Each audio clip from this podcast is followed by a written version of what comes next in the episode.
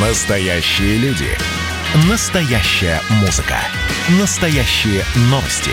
Радио «Комсомольская правда». Радио про настоящее. 97,2 FM. эм. Здоровый разговор. Всем привет! Это «Здоровый разговор». В эфире Баченина М. Весна? Угу. И несмотря на столбик те- термометра в некоторых регионах, а также на пандемию, большинство решает начать худеть с ближайшего понедельника. Для вас, дорогие единомышленники, этот выпуск. Сегодня я собрала главные сомнительные рекомендации, утверждения, касающиеся похудения, чтобы если уж с понедельника то правильно и вооружившись современными научными исследованиями. Миф первый. Похудение можно достичь небольшими изменениями в образе жизни. Мол, если регулярно понемногу упражняться, допустим, пройти лишние 200 метров, слегка корректировать рацион, не съесть лишнюю мороженку, то в сумме это окажет значительное действие на вес. Устарело. Правда в том, что сложение эффектов малых изменений происходит с большими потерями, которые делают их бессмысленными. Организм успешно противостоит, стараясь сохранить прежний вес. Миф второй.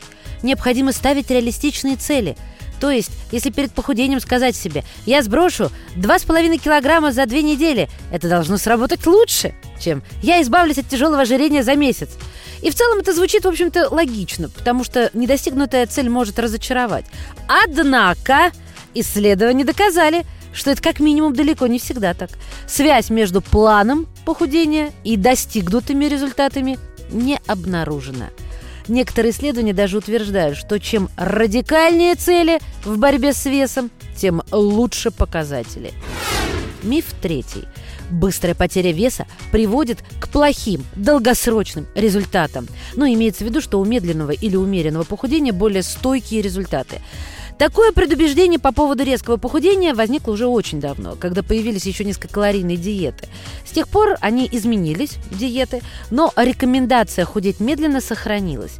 Исследования показывают, что большой вес перед началом похудения, а также большая потеря массы тела связаны внимание, с лучшими показателями в долгосрочной перспективе. Вот вам, бабушка, и ожирение. Миф четвертый. Секс – полноценная замена другим формам физической активности, так как помогает сжечь от 100 до 300 килокалорий каждому задействованному человеку за один раз. Но, к сожалению, реальные расчеты показывают, что для таких потерь энергии длительность этой прелести должна быть около часа, товарищи, а средняя продолжительность в реальной жизни – 6 минут. Человек 30-40 лет сжигает за это время около 20 килокалорий. Это всего на 14 больше, чем при просмотре телевидения. Как говорится, что секс, что радио слушать. Я, конечно, не настаиваю на замене, просто напоминаю, что все подкасты здорового разговора можно послушать на сайте radiokp.ru и на всех подкаст-площадках страны. Ваша Маша.